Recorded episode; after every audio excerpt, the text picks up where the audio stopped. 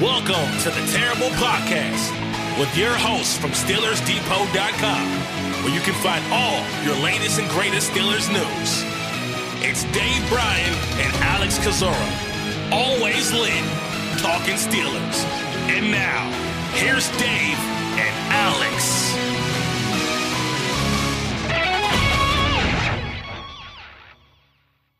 Welcome to the Terrible Podcast, Season 14, Episode 27. He's Dave Bryan. I'm Alex Kozora, SteelersDepot.com. Thanks for being back with us here this Friday. Steelers Nation, Dave, getting ready for week number three. Pittsburgh Steelers traveling out west, their first road game of the year to take on the Las Vegas Raiders Sunday night. Each team one and one on the season. Dave, how you doing? For Friday, not bad. Uh, and and Steelers Nation probably going to be taking over Las Vegas this weekend. I expect uh, uh, there's going to be a large amount of uh, fans at that game uh, on on on on Sunday night there. So uh, might might feel a little bit uh, home slanted, if you will. Probably not surprising over overall there, but uh, there is a large you know uh, uh, fan base here and you know, got a couple of bars dedicated to it and all. also going to be interesting. And this really sets up for an interesting game overall. You got two one on one teams uh, that really haven't looked great, uh, it, it, you know, overall. They kind of rank down there in, in several statistical categories near the bottom. And, uh, you know, you don't, you don't want to get into must win situations here with either one of these teams, but uh, it would behoove the Steelers for sure to come away with a W uh, Sunday night uh, and and play better overall in the process. Yeah, that happy, is uh, happy Friday, by the way. Happy Friday, and that is for sure. But I think both teams kind of saying the same thing: one and one, but not feeling too great about being one and one right now, and certainly itching to go two and one. And speaking of Raiders, we'll talk with our friend. We talk to it feels like every year now, Vinny uh, right. uh, Bonsignore, uh, Vegas reporter, and so we'll speak with him here in just a little bit, get his take on all things Raiders. But Dave, let's start off with the housekeeping. Pittsburgh making one roster move since we last spoke, filling up that uh, extra spot, an open spot on their practice squad after Breiden Fehoko got signed off of it to the 53 man roster. And so replacing him is wide receiver Deuce Watts, formerly of Tulane, was with Green Bay, undrafted rookie free agent. And so with some of the injuries there to Diontae Johnson, Gunnar Olszewski, adding a receiver to, for now at least, for that last practice squad spot. Yeah, we'll see how long he sticks around. Kind of a vertical guy, right? You know, uh, uh, and you know, Tulane product, a couple interesting catches if you go back and and search real quick on some highlights on him. So obviously, with Gunnar kind of or, or not kind of in, in you know uh, listed with a concussion this week and start really starting to trend toward him not not dressing uh uh, is he back in the doghouse again? I'm trying to figure out too. From uh, I need to get with uh, Joel Corry because you know vested guys were on that when they're on that week one roster. Uh, I think are, are guaranteed, but they mm-hmm. did take his salary down to what? What did I say? It was like Two one million? point one point four million, wasn't it? Okay. Uh, like that. And, uh, obviously you know you paid by week there. Uh, in other words it, it it wouldn't kill this team if they had to separate from uh, Gunnar, Gunnar Olszewski from a you know salary cap guaranteed money standpoint and all like that. But wasn't it about three or four weeks into last season that Gunnar found himself uh, on, on, the inactive list? So we'll see how the and you're going to get into that here in a minute here but uh, see how the Friday uh, uh, injury report shakes out with with with with Gunnar specifically, but uh, I'm not expecting him to be active this week. No, even if he did clear protocol, I don't know if he would dress. And I think actually wasn't it week two last year? Wasn't that the Patriots game where he had the yeah, initial you're right. And I don't know if he was immediately inactive the week after, but week twos are bad for Gunnar Olszewski, evidently. Yeah, yeah, that's a good point. All right, let's get into the injury report on Thursday. And it was a pretty lengthy list on Wednesday, which we expected. Short week, really physical game against Cleveland. Things trending in a better direction on Thursday. Practicing in full was Damontae Kazee with a calf. He sat out Wednesday. And then a couple of veteran guys getting a rest on Wednesday, practicing full Thursday. And Isaac Seumalo and Patrick Peterson after failing to practice on Wednesday. You had safety Minkah Fitzpatrick with that chest bruise practice in limited fashion on Thursday. Ditto with Darnell Washington and a knee injury that he uh, suffered late in that game against Cleveland. Marcus Golden limited with a knee, and then not practicing was, as we just kind of mentioned, Gunnar Olszewski with the concussion and Larry Ogunjobi with the foot. I know Ogunjobi did not practice last Thursday, and he still obviously played and played fairly well. So I'm less concerned right now than where I was a week ago. Minkah Fitzpatrick telling reporters he does plan to play, and so I assume he's going to be good to go for Sunday night against the Raiders. Yeah, keep your fingers crossed there for sure. And uh, you you come out of uh, you you get that report uh, after that after the game uh, uh, Monday night about you know precautionary and going to the hospital and uh, just goes to show you how you know how quick these things can turn you know either positively or negatively and it seems like it's in a, a positive situation with him and uh, you know, obviously, if he goes, I don't know if they, we'll see if he goes limited or full today. But the fact that he, you know, met the media, uh, what was it yesterday, and uh, you know, seems very optimistic about playing. Uh, it seemed like something would have to happen at this point for him not to. Sure, I think he's going to go, barring something unforeseen. Washington in the knee. How much concern? I think you pointed out on that. Was that the play he got tripped on? That he that wham crunch or whatever yeah. you want to call it uh looked like he banged his knee pretty good because he was uh on his back and you know the all 22 eh, neither, neither the uh, tv tape or the all 22 hang around just enough to see uh, a, uh, a, little bit more but he he he was smarting after that one i think he right. banged a knee or something on, on somebody because that whole th- you want to talk about a wham play the whole play got whammed there were bodies all over uh all over the uh, all over the ground on that on that failed play. Yeah, it was more mosh pit than wham on that one. And one of the many issues, and I have a video today breaking down some of the issues with the Pittsburgh Steelers running game. And uh, yeah, that's probably the most notable thing on Pittsburgh's side. Look at the final injury report on Friday today with the Raiders. Uh, looks like Tyree Wilson's missed a couple of days there. Their rookie defensive end, the seventh overall pick, I believe, mm-hmm. out of Texas Tech. But it appears they're going to have Davante Adams and Jakobi Meyers, their top two wide receivers, and so they're getting healthier and getting some reinfor- and reinforcements, I should say, for that uh, Raiders offense. Yeah, uh, I mean it, it is to have a rookie uh, miss two practices in a row like that, especially the way he's played so far, and coming off of that uh, that off you know what was it dated back to what no, no November of last year's when he had the foot surgery, mm-hmm. and uh, he isn't off to a great start. And and obviously and we talk a little you know a lot about this with with Vinny so I don't want to give too much away here but uh, uh, they are almost into a forced situation with the Chandler Jones uh, or not almost they are in a forced situation uh, with Chandler Jones and his situation of of of, of rushing Tyree along. And once again I he he'll probably play but you would have probably would have liked to have him uh, have a couple extra days of practice this week. Yeah, for sure. For any rookie, you want to get them as many reps and work as, as possible, and that's not happening there. And you're right, Chandler Jones placed on the non-football illness list, and there's a whole personal matter that Vinny talks about a, a little bit, and the details are still relatively unclear right now. But obviously, Jones will not play this weekend against the Steelers. All right, Dave, let's flip over to the coordinator corner on Thursday. Matt Woo-hoo! Canada, Teryl Austin speaking as they always do. And it's really the same old song and dance. I'm not trying to, you know, criticize too heavily either guy. You know, what, what can you say at this point? You kind of say the same stuff. The results are all that matters, but Matt Canada singing the same tune. We got to be better. We got to score points. It's on me, yada, yada. Yeah, uh, saying the attitude's fine. Saying so. I've been told about the uh, about the uh, Fire Canada chant. You know, uh, Monday night there. Uh, asked about that third and short play. What were you looking for? He just says that play didn't work. I'm never going to sit here and tell you why it didn't work. Uh, we uh, we've shown at times we've been pretty solid. probably count them on one hand, right? Uh, well, la- you said in third and short, right? And they okay, were a good third yeah. and short team last year. yeah, they sure. uh, short yardage last year. Yeah, yeah, absolutely they were. Uh, look, last year we were good. It wasn't a good play. It didn't work. We run it up the middle. It doesn't work. It's no good. If we throw a pass incomplete, it's no good. It didn't work. Uh, let's see, going on.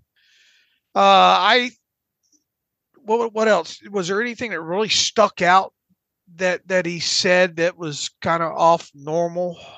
No, I mean, aside from the typical, you know, red meat that you can throw at Steelers Nation, when asked about how to get your mojo back, he said, if you have the answer, you can let me know. Wasn't sure how to do it. Then there is no magic wand to, to get this offense back on track. It's one play, it's executing, hopefully better starts, get some confidence back that'll carry over throughout the game and throughout weeks of a season. I think maybe the most notable thing is that he mentioned Kenny Pickett has a, you know, quite a bit of freedom at the line of scrimmage. And last year, the discussion was, you know, did they have hot routes and how much freedom did Pickett have as a as a rookie coming in, you know, not starting from day one of the Steelers program back in the summer. So, you know, what exactly does quite a bit of freedom mean? Hard to say, but as you would expect, a second year quarterback, a lot more experience at his back, is going to have more autonomy to to change things. Yep. Uh, I think the other notable thing is uh, asked about Broderick Jones and if he could help you, you know, maybe with an extra lineman and, and go jumbo a little bit more in this game. Uh, he says, I think that's certainly a possibility. We've explored that in the past. I think Broderick did a nice job last week.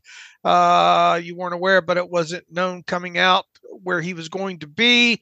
Uh, Broderick had a great week playing right tackle in practice and did a, in other words, he was talking about last week and the uncertainty, I, I guess, with uh, Chukwuma Okorafor uh, he's coming along, blah blah blah. So we'll have to uh, be on the lookout to see if maybe uh, there, you know, there's a possibility of of seeing some jumbo, which really would not hurt my feelings against this uh, Raiders uh, defense. You know, on, on Sunday night. So we'll have to see if that comes to fruition. Yeah, I'm all for it. You gotta get you gotta try something different to get this run game going, Dave. And and I think, you know, there's limitations to that six offensive lineman. Obviously kind of really signals run. There's no element of that, you know, play action. But the tight end blocking has not been where it needs to be. I mean, Washington has had some moments, but he's also had his struggles, especially as more of a head up base blocker than sealing guys or a down blocker. And Freiermuth has, I think, really been been pretty poor as a blocker. And so you know, the Raiders, for example, they're using a six offensive lineman. Not that the run game is good, but that, that's their intent. I think Pittsburgh, for at least two or three plays, it's worth a shot. Yeah, I agree. Uh, what do you, uh, you know, while we're talking about Matt Canada, uh, you know, Warren Sharp, who, who, who loves his stats, and you know, I, I I respect a lot of what he does. It, it's it's really driven deep. Uh, I don't think he offers a lot of context mm-hmm. a lot of times. Uh, and look, this is an easy kill shot right now during the week, right? With, yeah, this is with, fish in a barrel with uh, uh, uh, this kind of stuff, and that's why he recorded the video and put the post. I would imagine. And look, I mean, uh, I, I, you know, it, it, it, made its rounds on X, Twitter, uh, fairly well. I mean, I retweeted. I mean, there's a lot of information in there. Uh, but you know, he, long story short, he talks about you know pass rates and in in, in shotgun uh, versus under center and run rates and how they're very very very skewed uh, both ways. It it's it's I mean he's there's no lies detected there. That's for sure with, with, with the info uh, that he gives. But I think I, I think there's some context that's not there, and this is not me defending Matt Canada whatsoever. But when you go back and you look at at at, uh, in fact, uh, where was it? Uh, 14 points. Let me see. I pulled some additional data to go out off that. Dropbacks in shotgun. Here's some context to kind of at least help better maybe frame and not and once again, this is not to excuse Matt Canada, uh, but dropbacks in shotgun in these first two games. Well, there's been 84 total dropbacks so far by the mm-hmm. Steelers mm-hmm. offense, 79 total dropbacks in shotgun, so only five under center. Uh, 44 total dropbacks in shotgun, down 14 or more points. So we've just wiped out uh, when it comes to 79 of those total dropbacks in shotgun, 44 of those were in shotgun down 14 or more points, which was obviously against what the uh, 49ers, right? Mm-hmm. And 30 total dropbacks in shotgun down 14 or more points in the second half uh, uh, uh, of of a game. So you're talking once again. There's nothing wrong with his numbers whatsoever. They're they're on the money, but when you've got only a two game sample size here, and you're talking about you know half of half of these dropbacks coming in shotgun down 14 or more points it's going to to to, to skew the numbers mm-hmm. now if you were to wipe those out and then look at the rest of them are they are they still skewed in the he would have been be- better to have broken that down like this and still come out with the narrative uh, on the back end of let's wipe out those 14 or more uh, down 14 or more points and then look at it that way. He could have still uh, thrown his red meat out there but i guess what i'm getting at here is it, it's it's a small sample size and you're talking about all, all that time in that game against the 49ers in the second half that you were down 14 or more points. I, let's look at it after this week is is what I'm getting at. No, I think it's a great point by you, and I hadn't done the math the way that you did, but that that was the thought in my head when I saw that stat. You know, they were down in the whole whole game, but you know, playing catch up in the second half. So of course you're in shotgun throwing, and even on the two minute drive at the end of the first half, they're in shotgun because it's a two minute drive, and of right. course you're going to pass out a shotgun. So when you have basically three quarters of that week one game being predictable, it's going to probably skew the numbers overall. And I know the whole run to set up play actions a bit antiquated and it's not necessarily how it can work. But when you're not, you know, running the ball well, it's harder to run play action and the teams are less likely to do it, I should say. So it's going to maybe skew some of those under center passes um, as well. And they have not run a ton of play action this year um, because of that. And of course, because they were getting, you know, killed in week one. So yeah, again, I think Warren Sharp, I'm not his biggest fan. I mean, I don't pay much mind to it, but I think some of these stats are lacking the context that, that you're rightfully pointing out. Right, and, and once again, it's an easy kill shot, and, and there's nothing wrong with his stats, it, but it's it's just easy to throw that out there.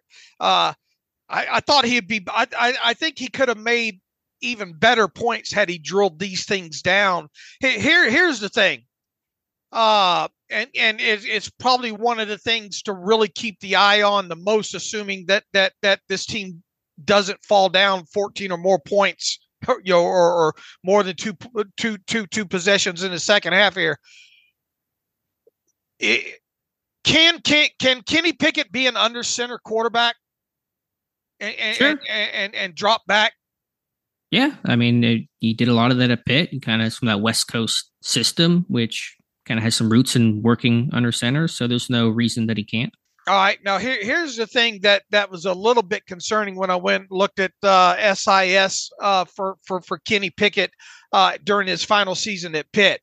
Uh, uh, SIS has Kenny Pickett down for just four dropbacks, not in shotgun for the 2021 season. Okay, that's interesting. Now he had more dropbacks if you go back into like 2020 uh, uh, uh, Uh, uh, uh, 2019. In fact, uh, when I looked at that originally, I thought, man, that, do I have a check? Do I have a box mm-hmm. box checked wrong or something like that? But four dropbacks not shotgun in 2021. Yeah, I mean, you know how the college game is these days. Right. They, they spread. They, you know, every every NFL system, uh, basically every college system outside of like, you know, the the the military academies, Navy, and all them. I mean, they're, they're shotgun based. So we, that that's the world that most teams live in, really, regardless of your of your scheme. All right, here, here here's my main takeaways going move moving past these first two weeks here when it comes to stats and tipping your hand and all like that. A and this team hasn't been able to run well or run much uh, overall because of game circumstances and all like that. We need to see more runs out of shotgun, right? True or false? Sure. I mean, just more runs in general. Right. You know, hopefully play more competitive games that allow you to run the ball more often. And while I don't think you're going to see a huge uptick in it, we need to see more dropbacks from with, with, with Kenny from under center. Yeah, I mean, obviously you don't want to be, I think, the 90% run rate from under center that they are, but you know, it's probably not a ton of snaps we're looking at in general and just game circumstance, you know, will dictate things, goal line situation, all that kind of stuff. So, I mean, I, I think the sample size is still a bit too small to to talk about some of those broader shotgun under center run pass numbers. Right. And look, they have to know these these these these splits, right? These percentages. You would hope so, yeah. Uh, so that's one thing I think moving forward for for fan. If you want to try to uh, you know just look objectively at, uh, at this uh, coming out of these numbers uh, presented by Warren Sharp. I think the things that you need to look for is is running out of shotgun more and at least some sort of small uptick in in in in dropbacks with with with, with Kenny Pickett under center. And then the other thing, of course, is play action. I think they ran play action five times uh, against the Browns in total. Uh, two of those were those uh, completions to to to George Pickens uh, 90, what was it, 90 something yards and the one touchdown uh, in there. Uh, uh, the three incompletions, or no, one, the other, the third, the third completion was the Gunnar Olszewski play. It's not hard for people to recall that probably in their their mind. Uh, one uh, uh, uh of the two incompletions, one was I think a deep one to to Calvin Austin. It was down the left side, I believe uh, and the other I think was uh, batted down screen to Najee. Right. So yeah, I mean, hopefully they can can work more of that. I think there's an opportunity to to do that against the Raiders, but we'll, we'll just have to to see how things look on Sunday night. All right, I'll, I'll circle you back to the uh, press conference now. Yeah, well, actually, we're just kind of sticking with with some thoughts here. You know, I mentioned on Wednesday show about how often has this team pulled their guards on a run play. And I went back through all the run plays. Not that there were many run plays to look at. It was a pretty quick study, but they have not pulled their guards once on a run play this season. And again, it's two games. I just mentioned the small sample size, but that that's alarming to me. They actually pulled them more often on pass plays and play action right. than they have on run plays. Uh, they did pull Mason Cole once, and they've had some counter action with the back, but not by the guards. And for a team that can't get a run game going and is trying some different schemes and being varied. A, and I should have charted the success rates and I didn't, but their zone scheme has really been poor. I think they've done a much better job, at least relatively speaking, in their man duo scheme, getting just straight downhill than than these uh, inside zone runs. But I mean, we talk about it, Dave. You know, Pittsburgh when they have good run games, they pull guards, and they are not mm-hmm. pulling Daniels or Seumalo. I think you have two guys that are capable of doing it. You play your bully ball, you get physical up front, and I don't know why we're not seeing it and they don't have a true fullback, so it's not like they they they can uh, unless they uh, uh, elevated Xander uh, Horvath off the practice squad. But even he was more. I mean, he he's one of those kind of he more Mike Alstott. Well, I mean, my, uh, he can carry the football uh, you know, he's he's he he's he's not a uh, a Kreider or anything uh, mm-hmm. uh, like that. So, in other words, if, if if I if I you know my visions of running that old slant thirty nine boss with with the fullback and all, and and and and pulling out you know the the the guards of that side. Have we seen it? We haven't even seen much pin and pull or anything, right? No, I think I only had maybe one snap because that was the one where they pulled Cole around. So I think there's only been one pin and pull run this year. And and that stuff's got to be in the playbook, right? I mean, you hope that you know basic. I mean, they're basic runs would, would, be in there, sure. I mean, I, I, know that they've generally been under Pat Meyer, and this really falls under Meyer more than it does Canada. So I'm not trying to take the, the shot at Canada here, but th- their personality is more of a zone scheme but it's not working. I think Mason Cole has really struggled in zone schemes. I think they've struggled when D line slant in one gap, and it really screws up Pittsburgh's track and helps leave linebackers running free. I mean, I just think the zone scheme has been been a wreck. And again, I just go back to in Pittsburgh when you have a good run game, the Castro, Vanica, Mullins in the seventies, like you got you got those guards on the move. Well, this would be the week to pull that stuff out yeah, what are you waiting for? You know, you got to jumpstart this run game. And, and again, it's not just that. It's just, you know, the principle, let's be physical, you know, in these man schemes, these gap schemes, you're more physical, you're more, you know, assertive, you're more playing your bully ball. And so it kind of helps maybe get your confidence back when you're washing down some of these ends and you're cracking a linebacker on a kick out block and you're just kind of really imposing your will, then kind of more of this zone track will all flow down the line. That, of course, can be physical and, you know, inside zone and you know duo. It's kind of always a joke about you know which which is which, but I just think yeah, you want to get you want to be physical, then let's run some physical you know counteraction to mm-hmm. to get that confidence in, in Pittsburgh. now they do have a guy that can uh, work downhill uh, and, and, and deliver a pop on the other side of that football. But I I would I, I would really test uh, Bob Spillane uh, uh, uh, uh, this week, and he's going to be on. The, he's you know, barring injury, he's going to be on the field for hundred percent of the snaps and all like that. But uh, and look, uh, like like Todd Haley and and really Bruce Arians to to to to that degree, if you get something in that run game that works. I, I would be like uh, Herb Brooks in in in, in Miracle on on, on hmm. Ice again, again you know, I, you know, uh, Todd Haley was not shy about having a run play that worked and running it over and over and over again until uh, teams showed that they could stop. But uh, look, none of these, none of this moving forward with this offense, in my opinion, is going to matter unless this team can start running the football. And we talked about this team needs 60, at least 60 yards rushing uh, uh, against the Raiders on on on on on Sunday night to avoid becoming the worst uh, rushing game start in franchise history. Well, since the merger, uh, so, you know, when it comes to rushing totals here. Yeah, and we'll talk about it more when we get into our actual preview of this game. But if you can't run against the Raiders, man, then you can't run against anybody. Like you should be able to impose your will against this unit. Right, and we'll talk. We'll talk a little bit more about uh, that in our game breakdowns here, which uh, mm-hmm. you guys did really did good job on both offense, defense, scouting reports. Again, it's it's very very informative uh, here, and it matches uh, uh, the tape and all. But uh, take us anything else from Matt Canada before we go to Austin. No, we'll go to Austin right now. And again, there wasn't a whole lot more to say other than him pointing out in the run game that teams will continue to, to run the ball and prove that Pittsburgh can stop it. And, and that makes sense. And said there's no excuse for giving up 60 plus yard runs in back to back weeks, which is also true. So they know the score. I mean, you, you, Pittsburgh statistically has the worst run defense in football through the first two weeks. They face some good rushing attacks, and the Raiders' running attack is sputtering and struggling, but they want and need to to run the football, and so they're going to test that Steelers unit. There's no question about that. Right, and Joey Porter's still going to be a third down guy. Yeah, I know Austin floated the possibility of expanding his role, but I don't expect it to happen this week. I think you know essentially he's still saying that his role is his role, and that role is playing in dime packages. And I and and you you wisely pointed out in, in one clip this past week that uh, hey he's he's you know he's he's playing in some zone too.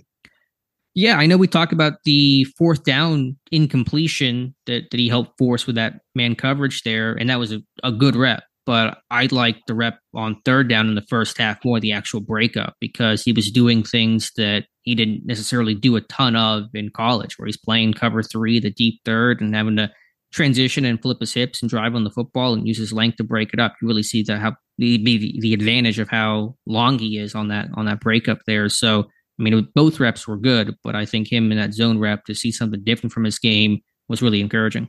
Well, I would agree there, and I yeah I think they're going to continue to.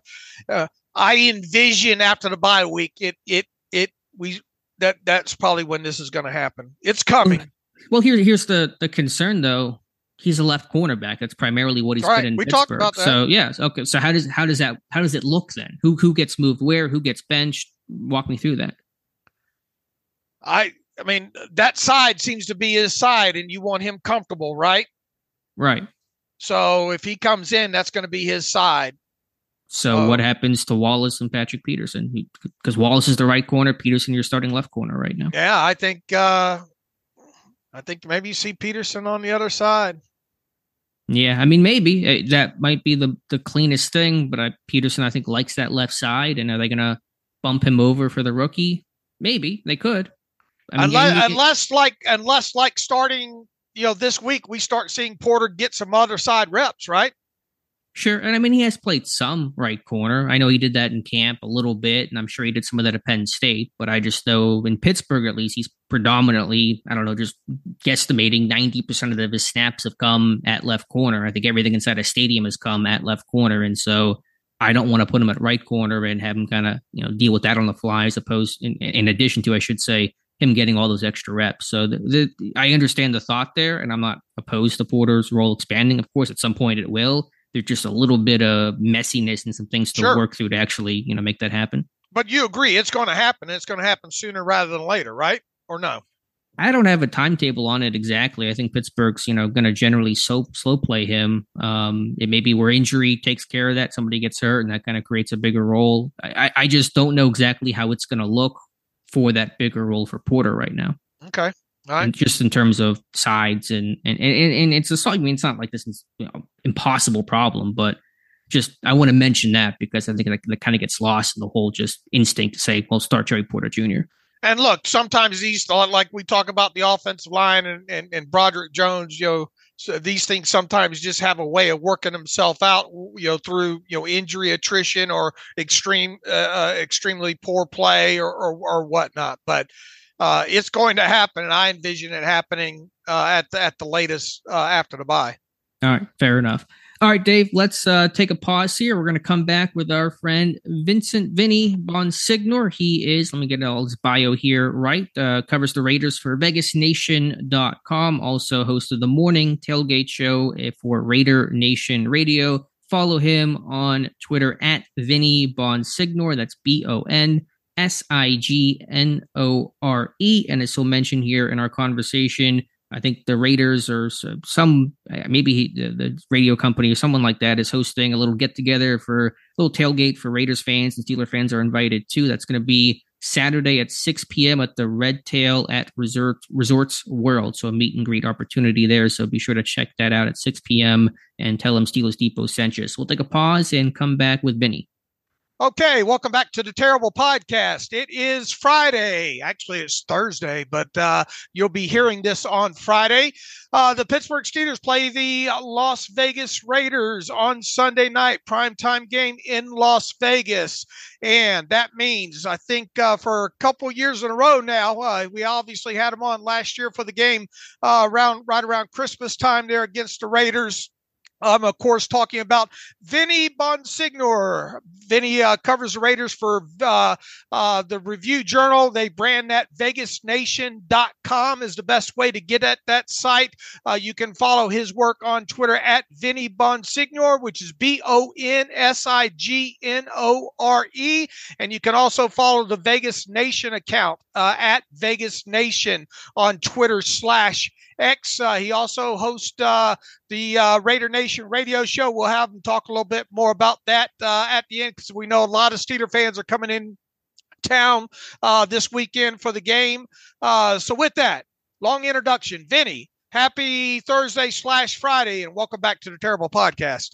Oh man, I really appreciate you having me. And and you know, for all the Steeler fans that are coming in uh, for the game, uh, if you if you're here Saturday, uh, come over and visit with us over at the Red Tail at Resorts World. Uh, we do like a um, a night before game party, and the, yes, there's a lot of Raider fans, but they're all really cool. Uh, and I'm sure they would get a kick out of seeing some Steeler fans. You guys could talk about things. Have some.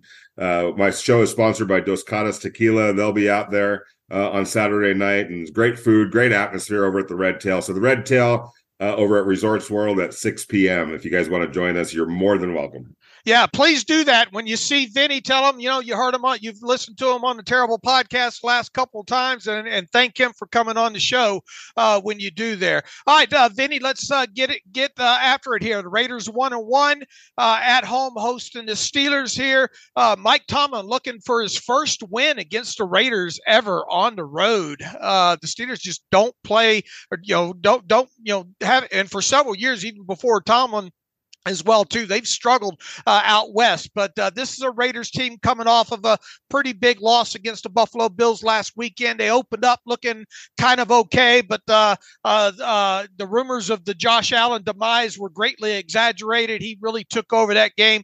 Uh, Vinny, give us you know kind of your thirty thousand foot you know opinion of this Raiders team just two weeks into the season here. Yeah, it's a it's a team that I think is. Um, you know, often offensively still trying to put it together. Of course, Jimmy Garoppolo, the new quarterback for the Raiders, uh, really wasn't cleared to start playing football again until the very first day of training camp. Uh, so there was no OTAs and no offseason program for him. And, uh, you know, I think that that process is is definitely uh, ongoing. And you've got uh, Josh Jacobs, who who missed all of OTAs and all of training camp. Uh, in a contract dispute, and he's gotten off to a slow start. Uh, so they're trying to get him acclimated back uh, into things, get his legs under him, get the chemistry with the offensive line.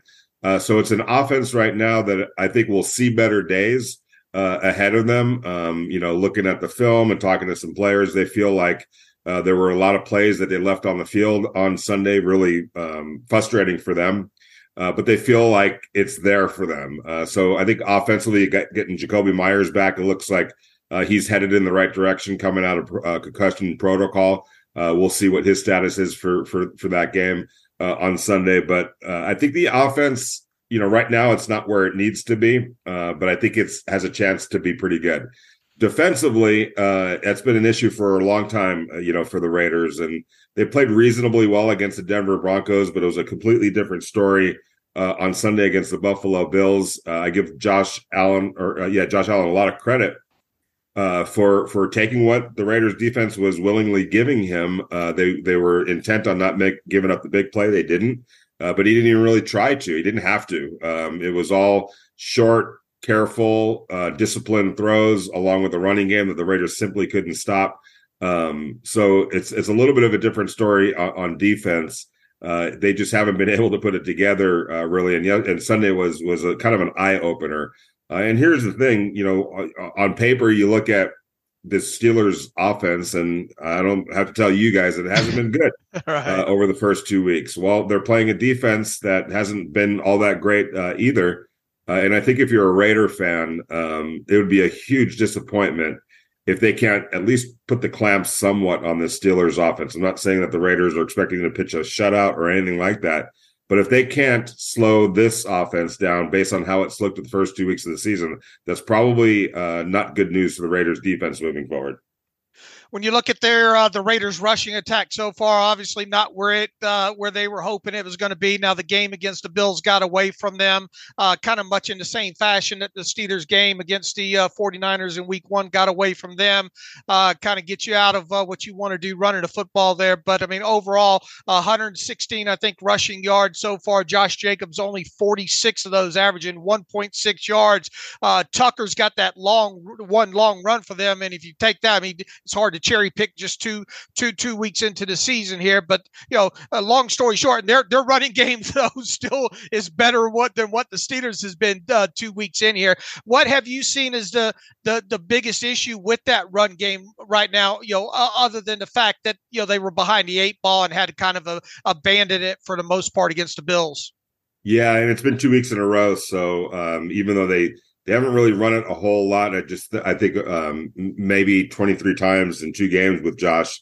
Uh, it just hasn't worked at all, and I think it's it's a combination of things. Um, you know, I, I, do think missing all of training camp and OTAs uh, set Josh back a little bit in terms of you know being in shape, the legs, uh, the vision, the timing with the offensive line, uh, and then I think that you know right now the offensive line just isn't doing a great job blocking for him up front. There's been a, a, a bunch of plays where he's gotten met behind the line of scrimmage with zero chance even to get to the line of scrimmage. So, um, you know, I, I, think what the Raiders are, are, thinking though is this is this is Josh Jacobs. He led the league in rushing last year, uh, over 1,600 yards um, to lead the league. Uh, behind an offensive line that, as the year went on last year, uh, got better and better. It became one of the strengths of the team, and I think that they feel based on you know history that eventually that that running game is going to get going but right now it just isn't clicking uh, and they need it to because this offense wasn't built uh, to be one dimensional no offense is but this one in particular uh, with Jimmy G, um, you know, kind of more of a distributor. He's not going to really challenge teams uh, down the field all too often. They need the running game uh, for him to be able to really maximize the weapons that he has the style that he plays in uh, plays and, and and they just haven't had that. But uh, but they they they feel like the answers are within and then it's going to eventually happen and come I know we're audio only here, Vinny, but it's like looking into a mirror talking about these offenses yeah. and the struggles that each one have had right now. Uh, to stick with the offense and quarterback, why did the team decide that Jimmy Garoppolo was the right guy to replace Derek Carr? And have you learned how to spell Garoppolo yet? how long? Did oh, that, yeah. How long did that take you? Uh, it didn't take too long. I am Italian, so uh, okay, um, fair. You know, uh, so uh, and and um, you know, it's it's it's been fun getting to know uh, Jimmy Jimmy G as as as he's known, uh, and and you know, kind of kind of we've already been trading restaurant ideas out here in uh, Los Angeles, or excuse me, Las Vegas. So uh, fun getting to know him uh, on, on that level. But to answer your original question, you know, when they when they decided to uh, to basically move on from from Derek Carr, which ironically enough was immediately after that Steelers game last year in in in Pittsburgh. Right that was the um, that was sort of the the the straw that broke uh, the camel's back, so to speak. They had been kind of souring on him for a little while, uh, but but after that game, it was you know that they weren't going to play him anymore, and and decided to move on from him. And that was step one. Um, you know that was the decision to move on from him uh, was independent of who his replacement was going to be, and there were a whole bunch of you know possibilities and paths that they were you know willing to take. Um, it wasn't like they had Jimmy G, you know, locked up at the time that they uh, moved on from Derek. He was definitely among the possibilities, as was Tom Brady. And if neither of those worked out, then you know they were content on maybe going to get a Jacoby uh, Brissett or somebody of that you know ilk, or maybe trading up uh, to go get a quarterback. So they had a lot of different options to go uh, toward. Uh, and I think more than anything, it was really moving on from Derek Carr and starting over at quarterback. Is Jimmy G the quarterback of the future? No. Um, is he the quarterback they feel uh, at this point can help stabilize them and and keep them competitive? Yeah, they, that's exactly what they uh, believe. And so when it all kind of came about, he was literally the best option at the time. Um, and it, there was a they had a kind of an ace up their sleeve.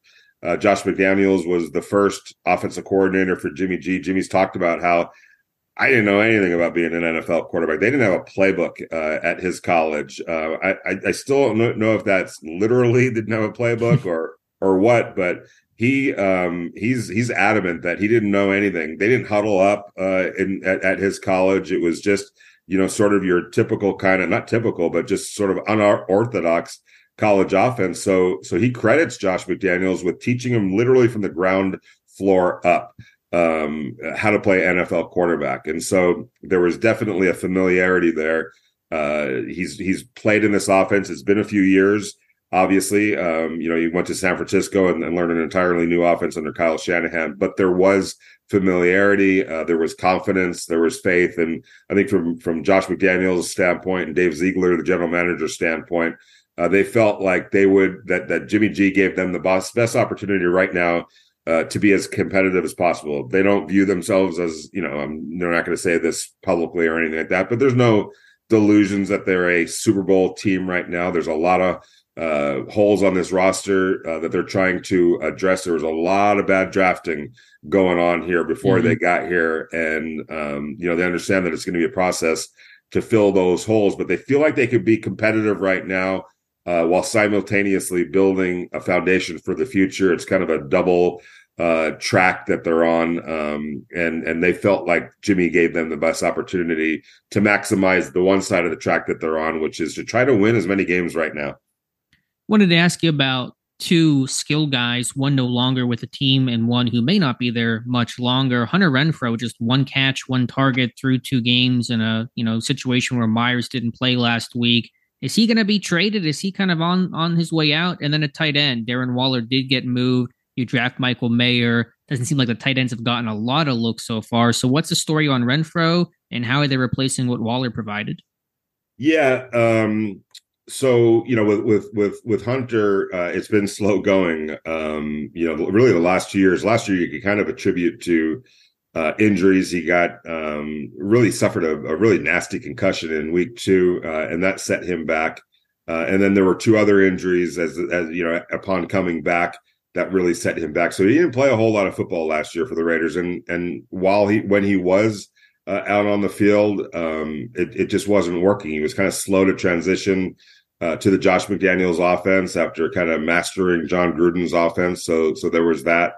Um, you know, are, would they would they trade him? Uh, it would have to take you know uh, a, a, significant offer. I mean, I'm, he's not going to be somebody that gets a first round pick or anything like that. But um, you know, there is a contract that the trading team would would inherit, and some of that money is is left to be paid out uh, this year. So um, that would be a, that would be something that a trading team would have to would have to assume, and I don't see that anyone's necessarily going to do that. Um, so I, I, would I'd be surprised if, if he got traded. They're not going to cut him or anything like that. There's too much money invested in him. Uh, one way or another, he's just going to have to figure out his way, and they're going to have to figure out a way to get him more involved. Now, um, one thing I'll say is this goes back to to that to the Raiders kind of looking at the film and understanding that they left some plays on the table. Well, there were there were uh, at least a few occasions in Buffalo where he was breaking wide open, um, and and Jimmy just missed him.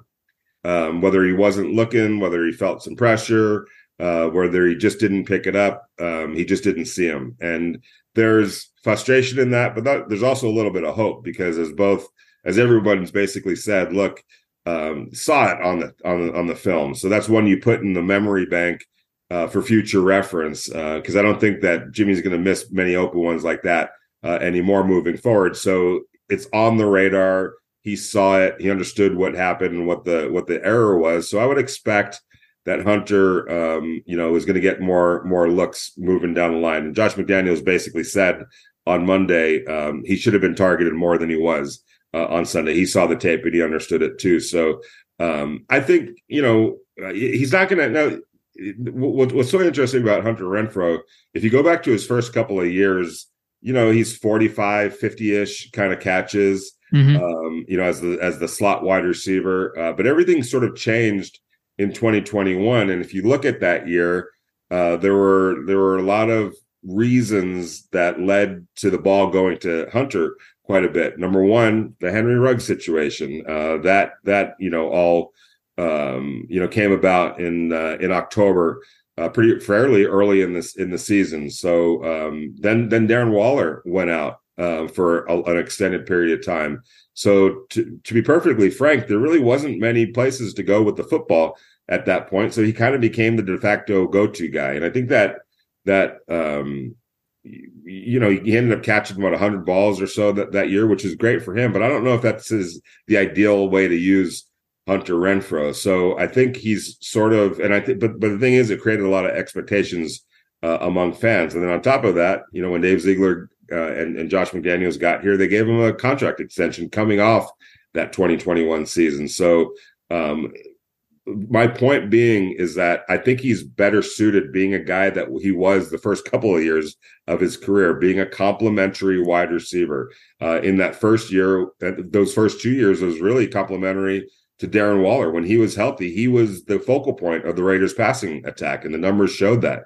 Um, but when they had to manufacture something, when Darren went out and the situation with Henry came about, you know, Hunter obviously benefited. Well, now he's playing in an offense with Davante Adams. And who do you think is going to get the ball? You know, it's the best wide receiver in, in the game or one of the best sure. wide receivers in the game. And then on top of that, you added J- uh, Jakobi Meyers, um, who's who in that in that first week before suffering the concussion um, was really a great compliment uh, to to to Davante on on the other side. So it, Hunter's back to being you know that second and third uh, kind of an option that he was his first couple of years. I think the numbers are going to show that, but I but I think he could still have an impact. It's just going to be uh, on numbers that don't look like the the, the numbers in 2021. Uh, Vinny's uh, flipping over to the uh, defensive side of football, obviously the marquee name, uh, uh, Maxx Crosby over there, uh, primarily uh, rushes and, and, plays over there on the left side, uh, much in the same way that TJ Watt does with the Steelers there. he's getting a lot of attention on, on his side in these first two games when you look at the tape there, and that's primarily because of his counterpart on the other side, first round draft pick, Tyree Wilson uh, having a tough road. Uh, I think even Brian Baldinger came out with a video uh, a day or two ago, three days ago, whatever it was, uh, uh, you know, coming out of that Buffalo game there. Uh, Tyree, I think, has had, you know, a foot issue and kind of a slow start to this thing. Uh, and now to, to to make matters worse, I think he's on the injury report these last two days with uh, with an illness and not practicing uh, there. A, is he going to play? And if he plays, you know, where where is he at? I mean, obviously it hasn't been what they want it to be out of Tyree Wilson, and that's causing a guy like Maxx Crosby to get all the attention, which you know he he obviously deserves on that other side. But uh, what's it looking like on the edge? And, and also, yeah, you know, Chandler Jones going on the NFI list uh, uh, this past week doesn't help matters. Yeah, and I think it kind of all starts with Chandler. Uh, this was a uh, a plan. Um, a script that got torn up before filming began um, because Tyree, you know, the the Raiders drafted Tyree, understanding that you know he was coming off a significant foot injury uh, that he suffered at Texas Tech in early November.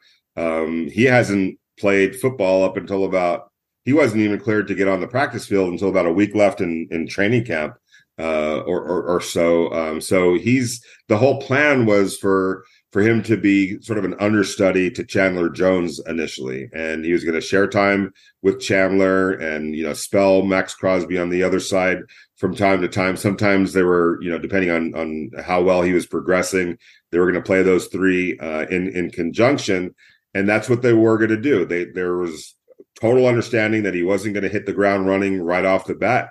Uh, that there was going to be limited use and that this was a five year plan, not a one year plan and certainly not a you know uh, one month plan. Uh, and and but everything you know went out the window uh, with the situation that that began with with Chandler uh, right before the the season opener, and you know obviously he hasn't been uh, around the team at the facility, nothing uh, since since that first week. Uh, right before that for that first game, and and so the Raiders have had to scramble a little bit. And unfortunately for Tyree, who I think is going to be a, a, a good player, um, but he's just not quite there yet. Uh, understanding the defense, being in football shape, uh, but he's got to play because they really don't have many other uh, options. He's splitting in time a little bit right now with with Malcolm Koonce, um, a third year player, but between them right now, those two have two tackles and two quarterback pressures, and that obviously is not very good. So uh, they need Tyree to to get there quicker than they than they uh, were pl- were planning for, and, and there's no guarantee that he is. You know, this was something that I think they felt, you know, halfway into the season, um, he'd really start, you know, settling in and and and being where he needed to be physically and understanding uh, the defense. So uh, a curve, major curveball got got thrown uh, to the team and certainly to Tyree Wilson. I know that he's kind of taken the brunt of it on on social media, but um, I kind of feel for him a little bit because this was not part of the plan uh, right now. It, it's just sort of forced because of uh, everything that happened with Chandler, and that's a whole other, um, you know, uh, issue. It's it's. Uh, I don't have to probably tell anybody. I'm sure even Steelers fans have seen all the posts and uh, the the the, the mm-hmm. kind of ramblings that he's put out there, and some of the photos that he's put out there, some of the screenshots uh, of conversations that he's had with the owner, with the head coach. Um, with with Larry Fitzgerald, um, it's really it's odd. And and um, you know the raiders obviously are describing it as a personal matter. I think that speaks for itself. I know a lot of a lot of readers and a lot of people want answers right now but this is one of those ones especially in today's climate with um, you know uh, how we're handling mental health and the importance of that and, and the appreciation for it. I think everyone understands that something's going on that's that's above and beyond football. So uh, answers will come at some point but you know, I think uh, everybody understands what's best um, is to try to make sure that Chandler Jones is okay ultimately. And I know the Raiders are trying to, to, to do that, and I know we as reporters are, are are respecting that because there's something going on, and I think that's pretty obvious. They just going to use that three, uh, and uh, I I would expect though uh, uh, he Wilson's going going to play Sunday. Is that the expectation? And then you talked about Koonce being the next guy up. Is there is there a fourth man in that rotation?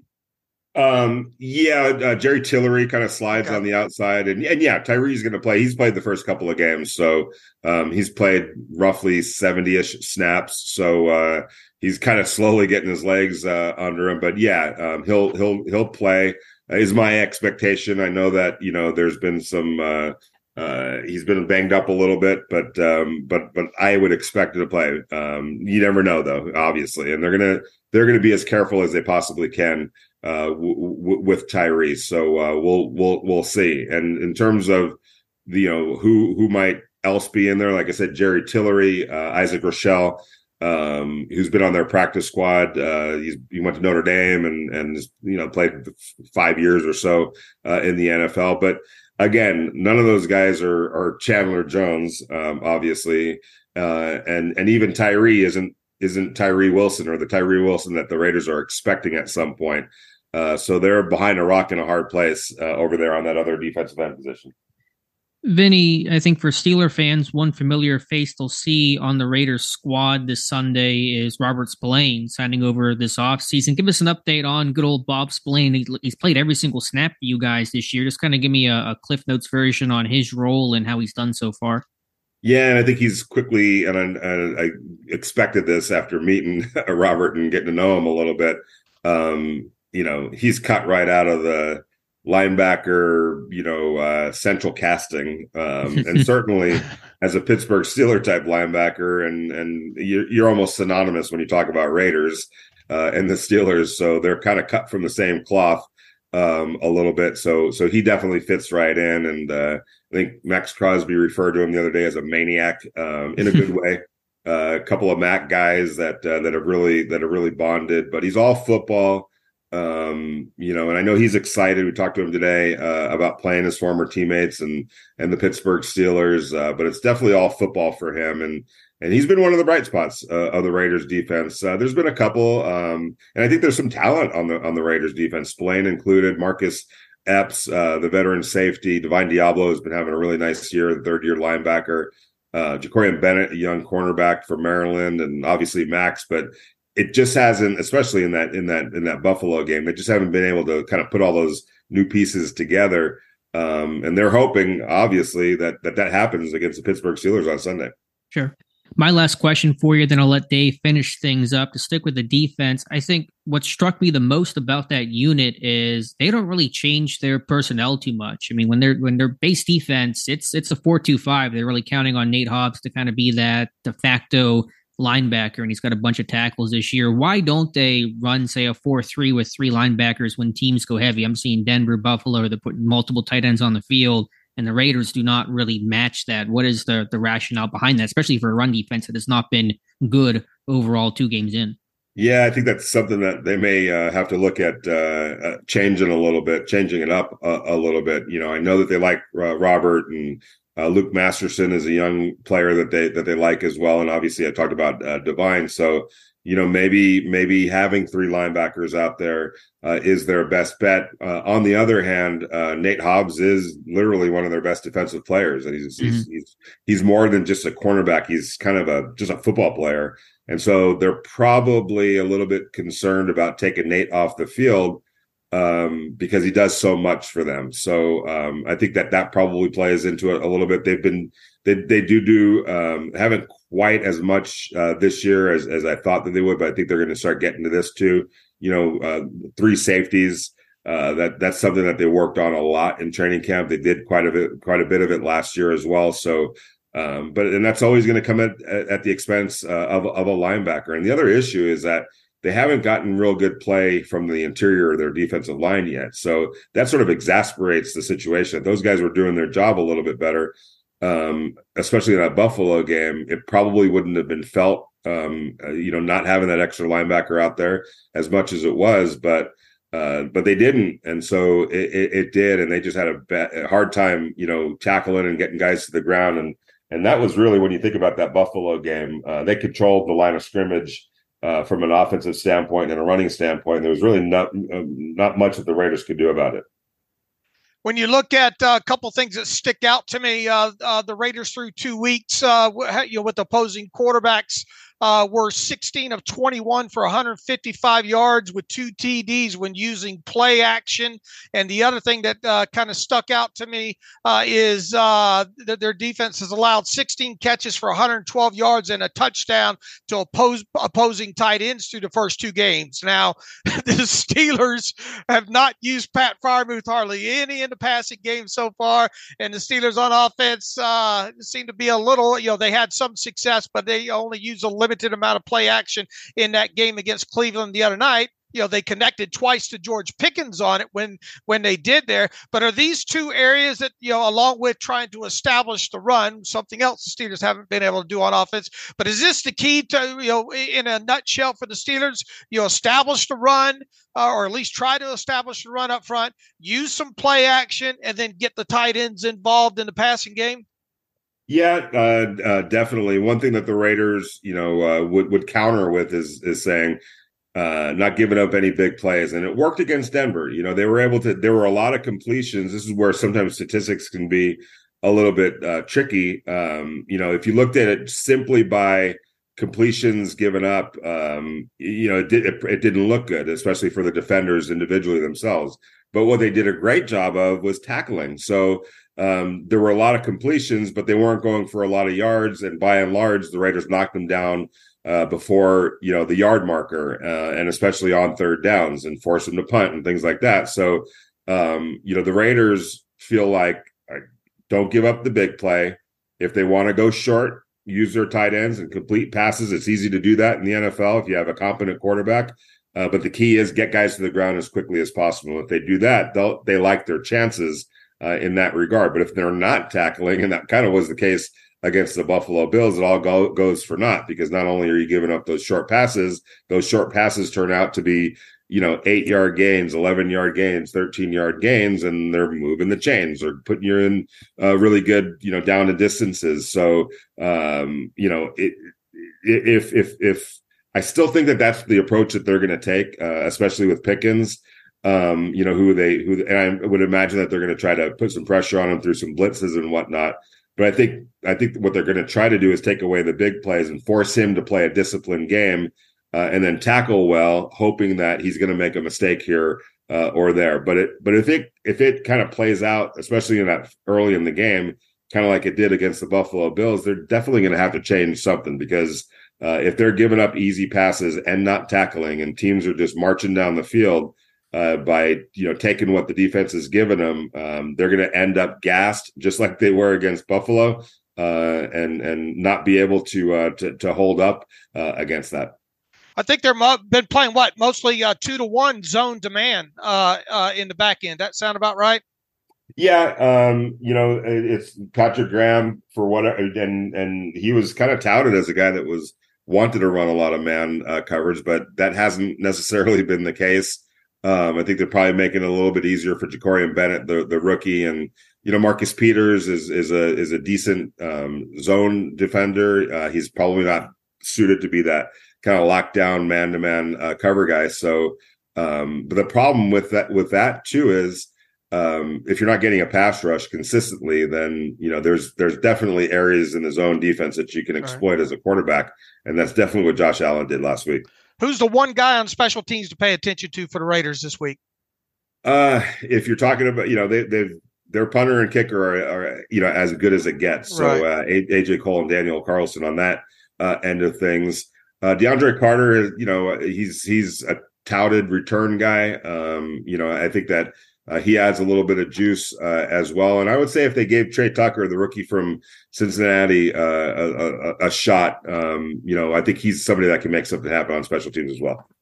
All right, uh, I think it's two and a half out out here uh, in the desert uh, right now. The consensus right now: Raiders favored at home over the Steelers. what do you have in a way of a prediction for us, Vinny?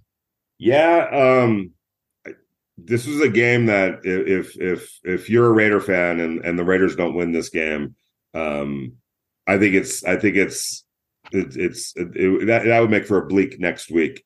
Likewise, um, Vinny. Over here. Yeah, no, I, I I agree. Um, I agree de- definitely, and it is kind of a uh, who's going to break here um, type of a type of a game, but um, especially defensively. I just feel like if the Raiders aren't sh- showing signs of progress against this offense, uh, that probably doesn't bode well for for moving forward. So uh, I'm not going to make a prediction, um, but uh, I, I, would, if I was a Raider fan, I'd be disappointed if the Raiders didn't win this one. All right, and tell people once again where they can find you out there uh, this weekend, and tell them a little, a little bit about where they can find you on the radio and and find your writing. Absolutely, I appreciate that. Um, morning tailgate show, seven to ten a.m. Pacific time uh, Monday through Friday on Raider Nation Radio. Uh, you can go to uh, Raider Nation or Raiders.com uh, every day, and and they stream it live there if you're uh, uh, out of the out of the market. So uh, and then you know cover the Raiders for the Las Vegas Review Journal. We're Vegas Nation, so go to VegasNation.com. You can read all the all of our stories and podcasts and all that good stuff uh, at VegasNation.com. And I appreciate you, you uh, let me say all that. No problem. And follow Vinny on Twitter at Vinny Bonsignore. We'll have that uh, link in the uh, post on SteelersDepot.com as well too. Vinny, it's great catching up with you again, and uh, hope you enjoy uh, the game, and we look uh, forward to the next time these two teams getting together, having you back on the Terrible Podcast again with Dave and Alex. All right, I appreciate it. I love Pittsburgh. I love getting out there. And welcome back to the Terrible Podcast. And again, our special thanks to Vinny Bonsignore. Be sure to follow him on Twitter at Vinny Bonsignore. That is B O N S I G N O R E. Again, he covers the Raiders for VegasNation.com and host of the morning tailgate show for Raider Nation Radio. So always great to hear from Vinny Dave. Yeah, Vinny. Uh, one thing about him, boy, he's not afraid of giving you give you long, detailed answers, and I and I and I like that. I mean, he will he will talk and expand on on on questions and all like that. Uh, really uh, has has become one of my favorites to have on the show, and we'll see how long it's been. A couple years in a row, uh, the Steelers have played the uh, uh, the Raiders, so we'll see if that continues. But you can bet anytime moving forward that the Steelers do play the Raiders, that we'll have Vinny on, and if if if, if people get a chance to run out to Resorts World uh, and and say hello to Vinny, I'm sure he would appreciate uh, knowing and uh, that you heard him on the Terrible Podcast. Yeah, for sure. Again, that's Red Tail at Resorts World meet and greet 6 p.m. Saturday before the Sunday game between the Steelers and Raiders. So, Dave, let's you and I preview this game as well. We'll start with the Raiders offense, one and one on the season. They got blown out by Buffalo in week two. They got a narrow win over the Denver Broncos in week one. And so both teams really trying to obviously get to two and one here. What are your thoughts when you look at and evaluate this Raiders offense? Uh, they're a team that's trying to figure out how to run the, the ball successfully uh, as well. Now they uh, they'll, they like to put a fullback out there uh, uh quite a bit. Uh, they are not opposed of going to some uh, heavy, heavier, uh, heavier formation looks and all. And they have just they've struggled to run the football. Now they, like the Steelers did in Week One against against the Bills this past week, the Raiders got behind in the game and kind of took out you know what what they they really like to do here but uh, this is a team that obviously with, with with Josh Jacobs in the backfield they want to run the football that's what they want their identity to be uh, they use Jimmy G under center quite a bit uh, a lot uh, and you'll see a lot of those fullback lead runs right up the gut there uh, you will see an occasional. In fact, one of their it was it was really set up real nice that uh, that that end around. So who was that wide receiver? Uh, uh Tre Tucker, I believe. Yeah, yeah, yeah. I mean the can the uh the the limited split on the outside. You look at that thing at the all twenty two, and and I think Jimmy was under center on that play. Uh, you look at that thing right uh, when when when when the jet motion is, is is happening there right before handoff, you're thinking, "Oh man, there's no way they don't they don't hit this one," uh, and they did uh, uh, for for for big yardage on that one. But this is a team that that likes to run, that likes to use play action. Uh, they are not opposed to using Josh Jacobs in in in the in a either the screen game or the uh, uh, you know the release and and and and dump off uh, over the middle of the field too. So they like Josh Jacobs. They're not afraid to use Josh Jacobs, and I, I would expect that's going to carry over uh, I- into this game uh, with with them. Get their running game going, and then build everything up up off of that. Yeah, they have to get that run game going. It's really been stuck in the mud. You had the stat in talking to Vinny, what 1.6 yards per carry for Josh Jacobs. His long run this year is seven yards. I mean, it's it's really been a struggle for them, and they are kind of the opposite when it when you look at the Cleveland Browns run game, they are between the tackles, downhill, fullback, six offensive linemen. That's Larry Warford, the, uh, the, former Lions guard, who's a big body there, and so they use a fullback a lot and kind of that more traditional block first sense, and so that's that's their personality, and they've really struggled to to have that success so far. But knowing how bad Pittsburgh's been against the run, knowing there's no Cam Hayward, you can bet they're going to really try to to test the run this week. And and with the pass game, I think Garoppolo's the numbers look decent for him. I think he's missed some stuff, but when you have Adams, you get Meyers back. Those are two pretty good targets on the outside. Yeah, absolutely, and they they like to run that uh, that slot fade to Adams. Mm-hmm. Uh, mm-hmm. You'll see that in here. Uh, they what else do they they like to do? I mean, he he's he's not opposed to to working the football up over the middle. He did kind of give uh, Davante a hospital ball late, late in that game, though, kind of some air in that, uh, and and just you know trying to make a big play at the end of the game there. Uh, overall, uh, one guy that I would expect them to try to get off the uh, uh, off the snide if you will, uh, this weekend is Hunter Renfrow. Just not a lot of action for him uh, so far. So I, I, I, I wouldn't, I wouldn't be surprised to see them kind of, you know, uh, force some maybe stuff uh, early into Hunter Renfrow. Uh, I tell you another thing that stuck out on on on that touchdown of theirs as well too. Uh, out of 22 personnel with with one of the tight ends being being the extra offensive lineman there uh, a a a a, uh, a uh, what they call that a smoke screen uh, with the, uh, Davante Adams that was set up very very nice and executed very very well uh, with the with the offensive lineman on that left side getting out into space and and and, and sealing that one block off uh, for really what it what what constituted an easy touchdown in that situation. So I would imagine with the uh, go, going against the Steelers uh, pass rush and all. What'd you think about? Uh, look, their their offensive line has yet to give up a sack mm-hmm. uh, so far. Uh, uh, and I think as a whole, even in situations where Jimmy Garoppolo uh, had to hold the football long longer against the Bills, I, I thought the I thought the uh, the the Raiders' offensive line uh, held up really well. Now there was a lot of just only four man rushes uh, by the Bills, you know. So, uh, but I, I, I thought the line held up uh, really really well. I thought Jacobs did a good job in blocking when when asked to pick some stuff up uh, as well. But I could see a situation where maybe they try to get the ball out out, out of Jimmy's hands in in passing situations, uh, especially if they're in you know, second and, and very manageable type situations here. Uh, I don't think they want to get themselves in a situation where Jimmy G has to hold the football as long. But what stuck out to me in, in, in the tape specifically from that game against the Bills was when, when Jimmy G did had to hold on hold on to the football, uh, the line out, held, held up uh, uh, really well. And if you look at the interceptions that he threw in that game as well too, uh, one was batted up into the air and kind of uh, you know, he's kind of fading away, kind of a deeper pass rush. Alignment got his hands up, and that ball was tipped.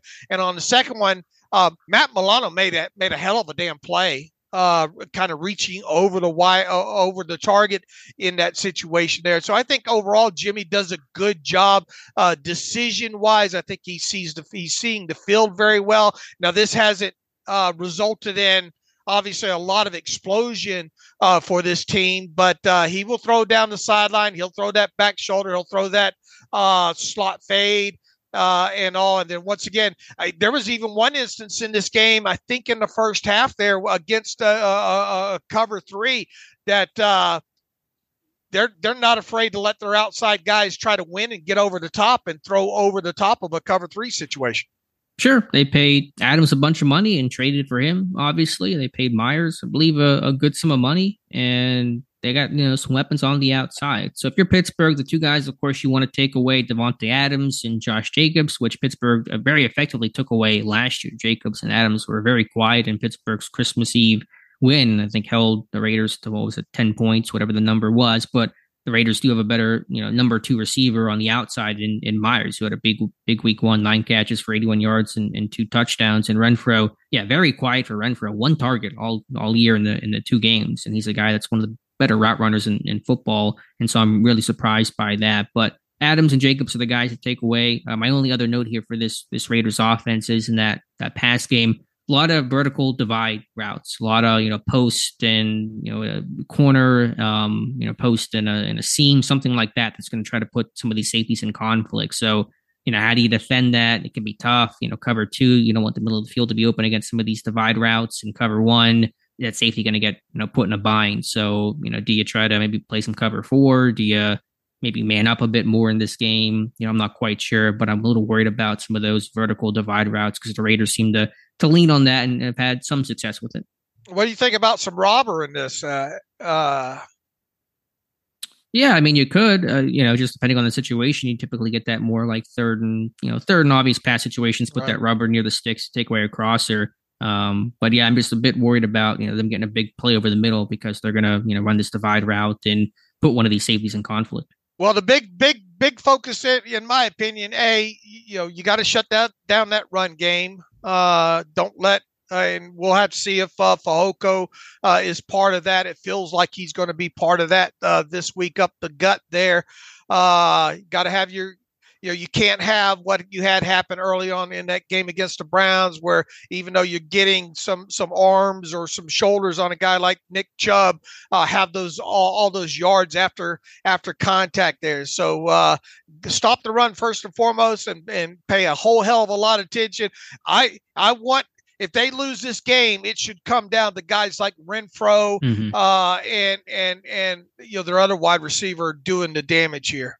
Yeah, you don't want Adams to be the Meyers. guy that, that beats you. Um, yeah, I mean, Meyers is a talented player, but he's no Davante Adams. And they really have not spread the ball around. I mean, I know they've had some injuries, but I believe the only two receivers that have caught more than one pass through two games are Meyers and Adams. And the tight ends aren't involved. They traded Waller away, not really replaced him. They draft Mayer, but he's, I think he's one catch on the season. So, you know, it's still early, but their, their game plan has really gone through just a couple of people so far. Right. And once again, you know, the, the score in that Buffalo game kind of dictated them going sure. away some things that they like to do. But uh, that's them in a nutshell. I mean, I, I think overall their offensive lines, you know, uh, here here's the thing that stuck out uh, uh, uh finishing up some tape this morning here with them.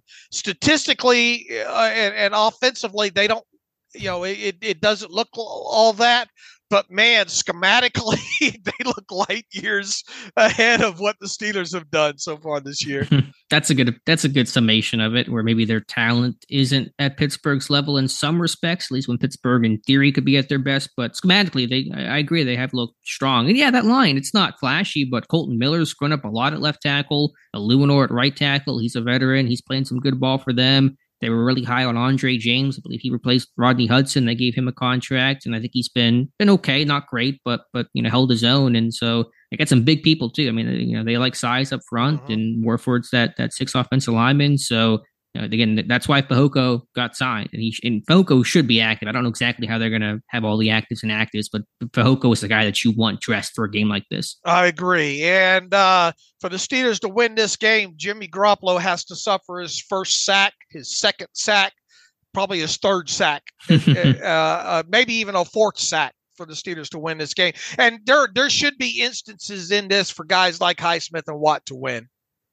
There are, but you know, I think these are some decent tackles, and I imagine everyone. You know, it, it's interesting because you listen to the opposition talk, and used to be just about T.J. Watt. Now you see Highsmith being uh-huh. mentioned in that conversation too. I think the, the league is recognizing pretty quickly, you know, with instances like Monday night's win, how much of a threat Alex Highsmith is too you know that's one of the things that that that gets you so upset about this this team right now man they are so good on the edge right now i mean that can you name a better duo right now than these two? I can't. I mean, I'd have to think about the whole list. I'm sure Browns fans would take issue and say they got their guys and Za'Darius Smith and Myles Garrett, and there's probably some team I'm missing right now. But I don't. I can't tell you with confidence who's better than T.J. Watt and Alex Highsmith. And what about a top three across the league? You know. Mm-hmm. Yeah, I mean, with Markus Golden, Golden and you know Herbig, you know, it's been you know how. How do you think Herbig's done? I know the snap count's been been limited, but it's been, I guess, not in the script, pretty quiet. Yeah, but I mean, had, yeah, once again, you, you nailed it. I mean, not, not a lot of snaps out yeah. there for him right now. But to your point, sure. I mean, you got, you know, the, the pass rush has never I mean, besides Watt getting hurt, whenever he's healthy, the pass rush is just a given. Like it's going to be one of the best in football, and and continues to be that way.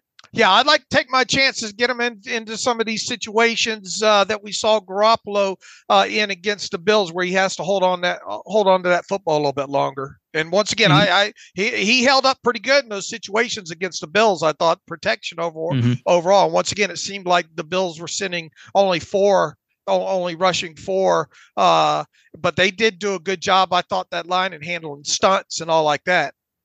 Yeah, but Garopp- Garoppolo's not super mobile, so hopefully, if you can get to him, you're going to get him down and not try to play this cat and mouse game like they did against Watson, who they sacked six times. But you know, you could have had ten sacks in that game. Watson, you know, got out of a couple too. Right. All right, flipping over to the Raiders defense, and I know I've harped on it before, and I mentioned this to to Vinny, but I mean, the Raiders, they are a stubborn bunch. They are going to play their 4 2 5. No matter if you put two tight ends, a fullback, you can put, you know, 11 offensive linemen out there. They're going to be in 4 2 5. Uh, I mean, you know, they'll, they'll play dime in, in passing situations. But what I mentioned earlier was you better be able to run the ball. If I'm Pittsburgh, Dave, I'm going heavy. I'm going 13 personnel. I'm going six offensive linemen. If they're going to stay in their 4 2 5 with two linebackers in that you know, nickel corner, which is a good player in Nate Hobbs, but I want to I want to run the ball and really be physical against the Raiders. I do too. I, I you know, once again, and and and no disrespect to Bob Spillane, he comes down and plays the run hard and all, but uh, uh, I'm I'm I'm I'm testing him a lot in this game. In that front, I think even uh, uh I think they're uh, who who's who's their center Bilal uh, Bilal uh, Bilal uh, the nose tackle. Yeah, nose tackle. Yeah, Nichols, yeah. Uh, yeah, Nichols. Nichols. He's a little banged up this week, and uh, I, I think if you look at some of the stuff that the, the, the Bills did in this game, they pulled their they pulled they got some of their guards on the move mm-hmm. in that game uh, as well too. So I think there's a lot to learn uh, from what the Bills did uh, with running the football that the Steelers should be uh, copying and pasting uh, in this game. And then if you're going to run uh, uh, you know off off off off guard towards tackle, go at go at Tyree, man you you got to go at Tyree in this game. Right.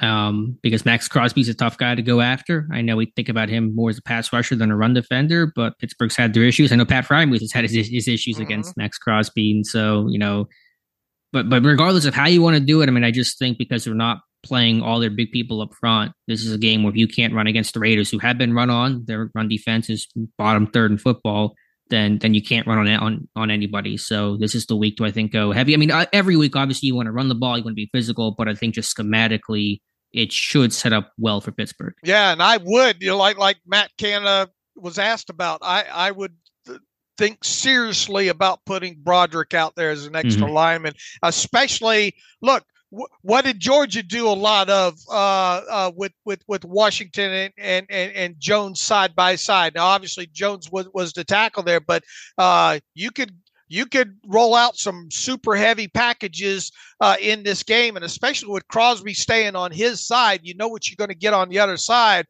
I would attack the snot out of Tyree. I really would on that side.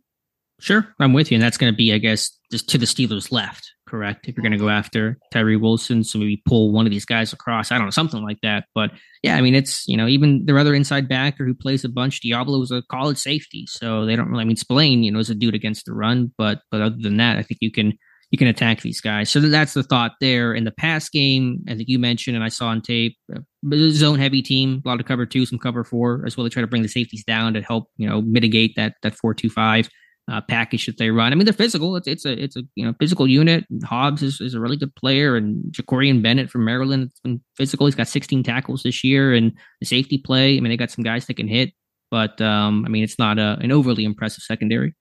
Right, and I would imagine, like Vinny said, they're going. You know what what they have been so far in the first two games. You know the, their their concentration on not giving up the big play. Uh, they will probably be fine with with with having the Steelers you know, kind of dink and dunk, maybe if you will. I mean, the tight uh, tight ends so far uh, against them have had some catches, not astronomical amount of yards, but uh, they have had some uh, what 16, 17 catches, something along those lines. I think for over hundred yards and I think a touchdown there. Uh, this would be a this might be a good week. And look, you go back to all those breakdowns that you used to do on Bob Spillane getting uh, singled up in some situations where maybe he doesn't want to be, right? Yeah, I mean that was the whole linebackers on receivers thing. I mean, I think a Pittsburgh, to their credit, has cleaned that up, and I don't know if that's an issue as much in in Vegas right now. But he's not a man coverage kind of guy, and he has played literally every single snap through the first two games. So he is their all situations player. He was a dimebacker in Pittsburgh last year, and so can you get Warren on Spillane for a couple of matchups? I think that's an advantage for Jaylen Warren. I, I would agree uh, because uh, he he uh, Spillane, you know, in in in in zone, he doesn't he doesn't cut very well, right? You know, he doesn't uh, change of direction. So if you run some option routes or something like that mm-hmm. uh, uh, at him, especially like you you ne- noted, uh, Warren's been very good in the past game. So maybe that's an area that you can exploit uh, in, in in in this. And you just have got to have uh, you know, another thing that Warren Sharp uh, pointed out, which you know it, has been easy to do about you know Pickett throwing outside the numbers and all like that. It that goes back to some of the things too that we've talked about with yards after the catch. You you're more likely to get bet more yards out after the catch uh, uh, with, with stuff thrown towards the middle of the field than you are outside the numbers, right? You know, so mm-hmm. uh, need to try you know continue to try to get uh attack the middle of the field more uh, to give yourself some run after catch opportunities because obviously they're going to probably going to be trying to keep a lid on this thing uh, uh, uh, on the back end. So if you can get some of these zones, get some guys running free in space towards the middle of the field, you're more likely to bust one like you like you saw happen in that in that game last week for the Steelers against the Browns. I wonder if in the past game you're going to see a similar route tree to the 49ers because the 49ers were a cover three, cover four type of team, and the Raiders are pretty zone heavy, maybe a bit more cover two, but you might see some of those, the all curl special that Matt Canada uh, loves to run. But but as you said, hopefully a week for Pat Freiermuth to come alive because you're right, the tight ends have had success against the Raiders. I know that Kincaid had a good game and Knox caught a touchdown last week. And I mean, how is Freiermuth only have one catch through two right. games? I mean, that, that's a pretty baffling stat. Right. Seems like you should be able to get him going in this game, especially they're going to pay obviously a lot of attention uh, to uh, to to to to Pickens and not let him kill kill you mm-hmm. up up over the top.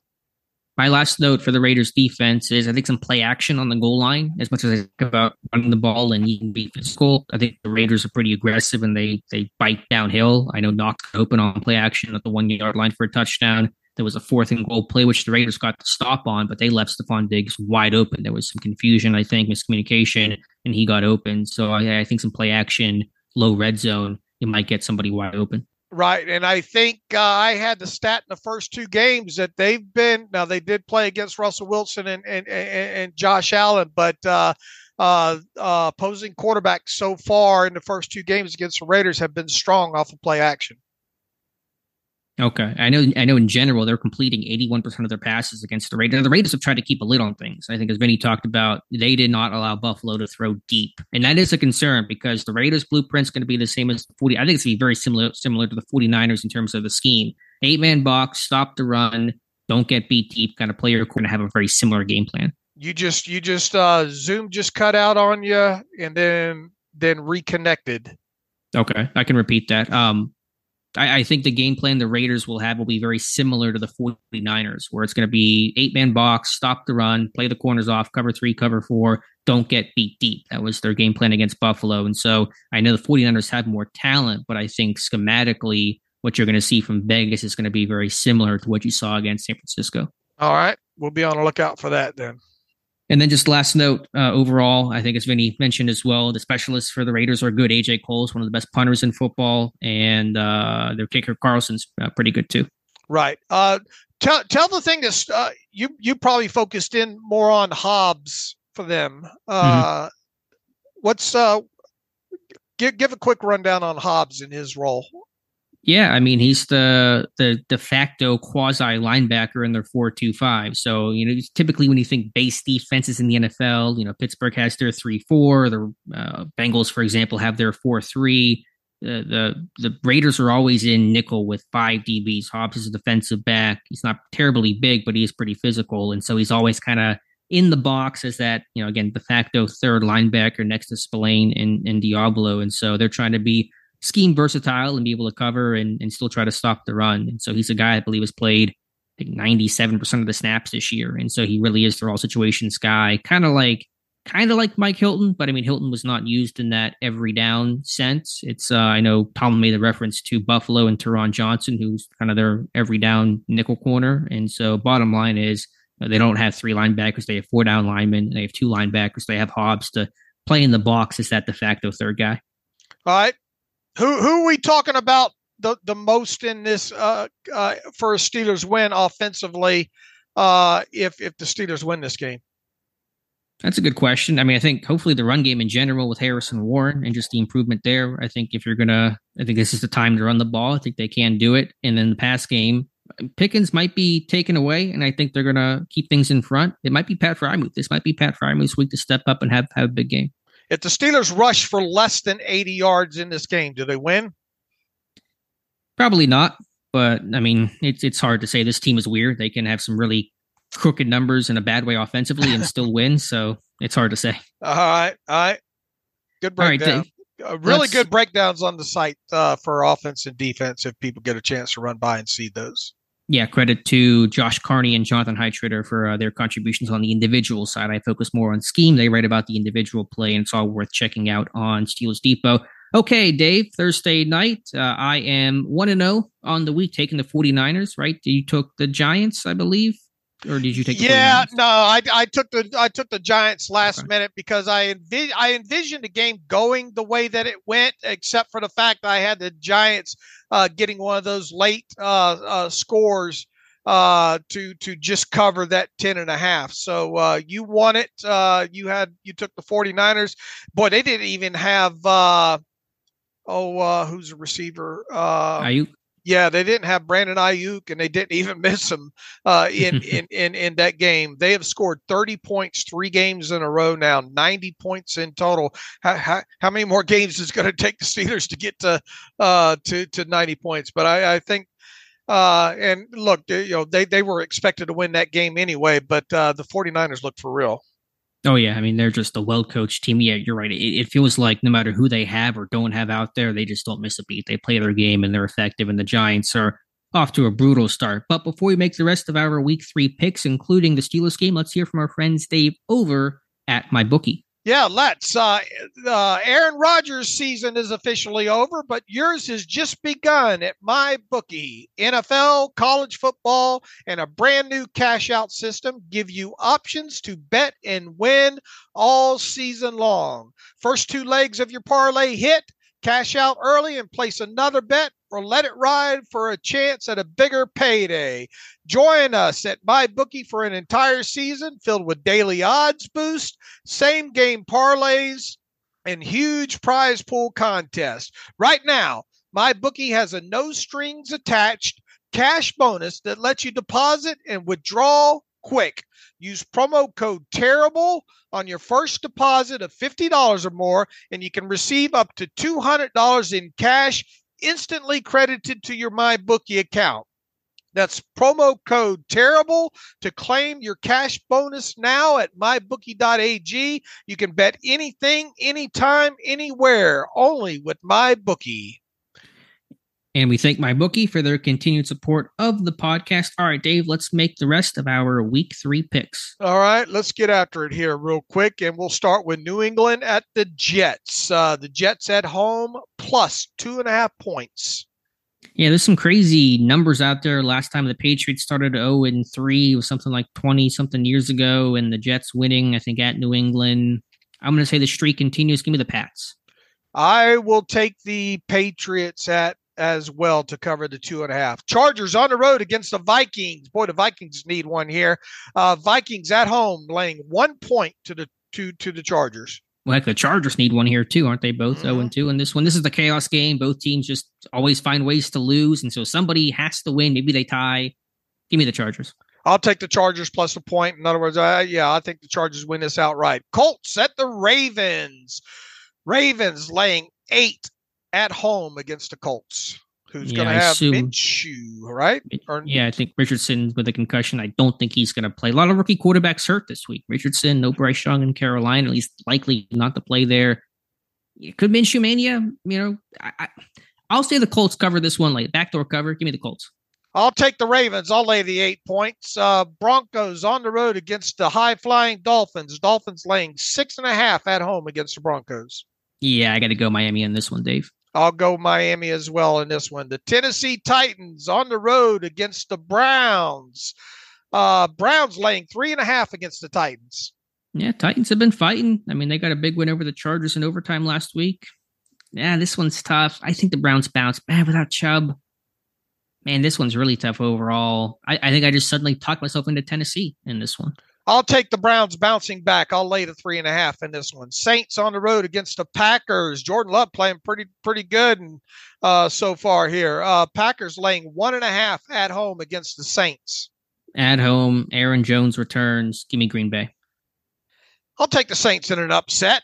Uh, give me the point and a half there. Houston Texans on the road against the Jaguars. Jaguars favored by eight and a half at home. Oh wait, wait. Is this one? Is this one uh, overseas or no?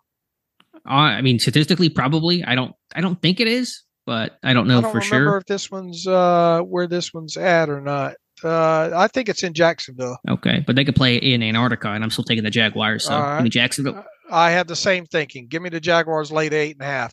Bills on the road against the Commanders. Uh, Commanders plus six at home versus the Bills.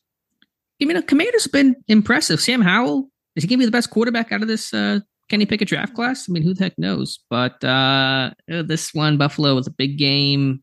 Yeah, I'll say the Commanders cover. Bills win, but uh, Washington covers. I'll take the Bills to cover that six points on the road. Falcons on the road against the Lions. This should be a good game. Uh, Lions at home laying three against the Falcons.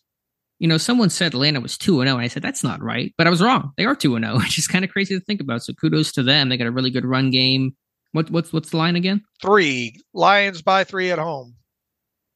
Hmm.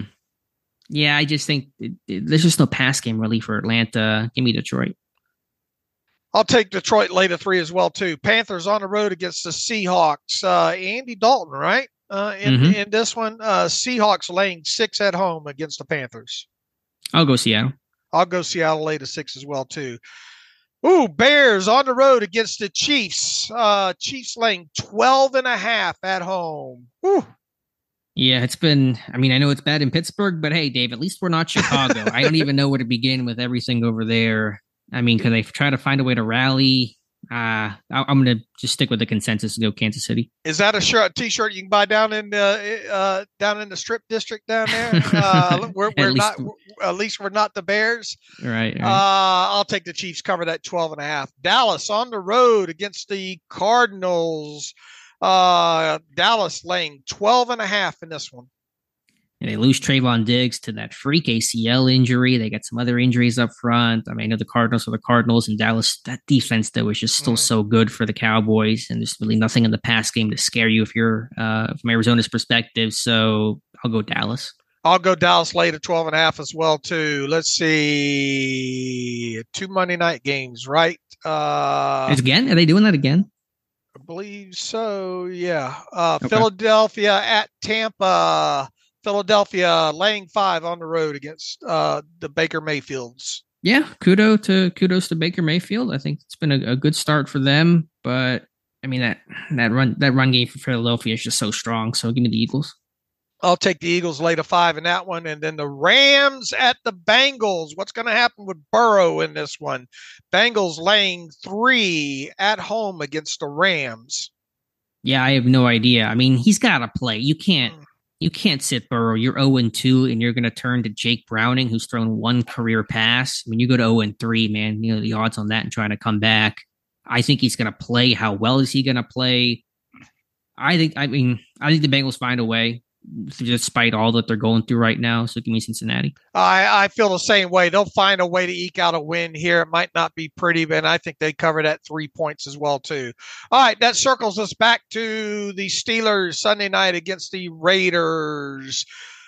Raiders two and a half home point favorites. Uh, Mike Tomlin looking for his first road win still against the Raiders. Uh, they the Steelers bouncing or, or, or, playing after on a short week. Uh, stats under Mike Tomlin been pretty good overall, but I mean there, there's there's still the trend factor here going out west, first uh, road game of the season, and once again Mike Tomlin has you know been some weird weird mm-hmm. games mm-hmm. uh, against the Raiders, but Mike Tomlin looking for that first road W against the Raiders franchise.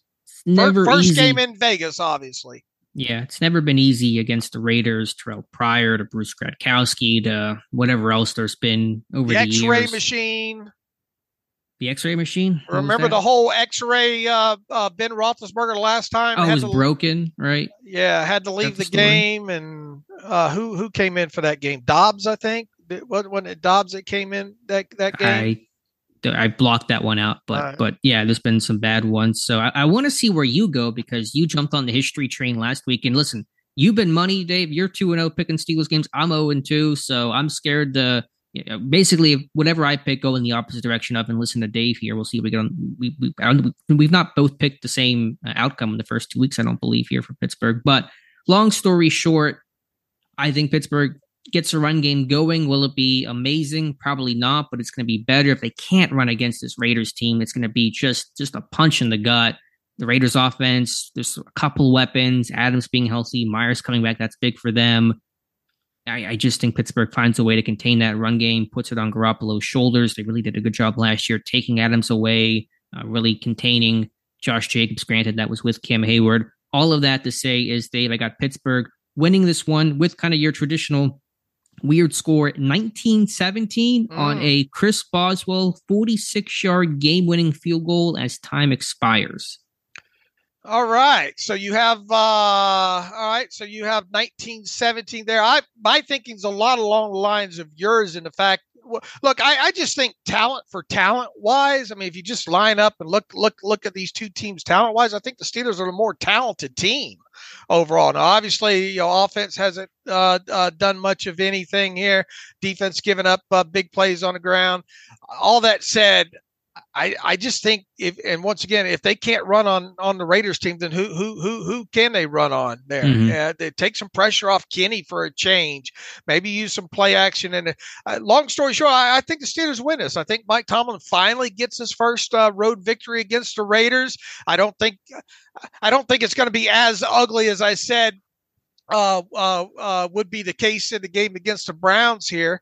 Uh, but I, I, just think that's that. I think the Steelers are going to get sacks on Garoppolo in this game. I think they're going to be able to go after certain aspects of that defense of the Raiders, be able to run the ball. I th- I'm going to predict that the team rushes for over hundred yards in this game Ooh. combined as well too. That that's where I'm at on this.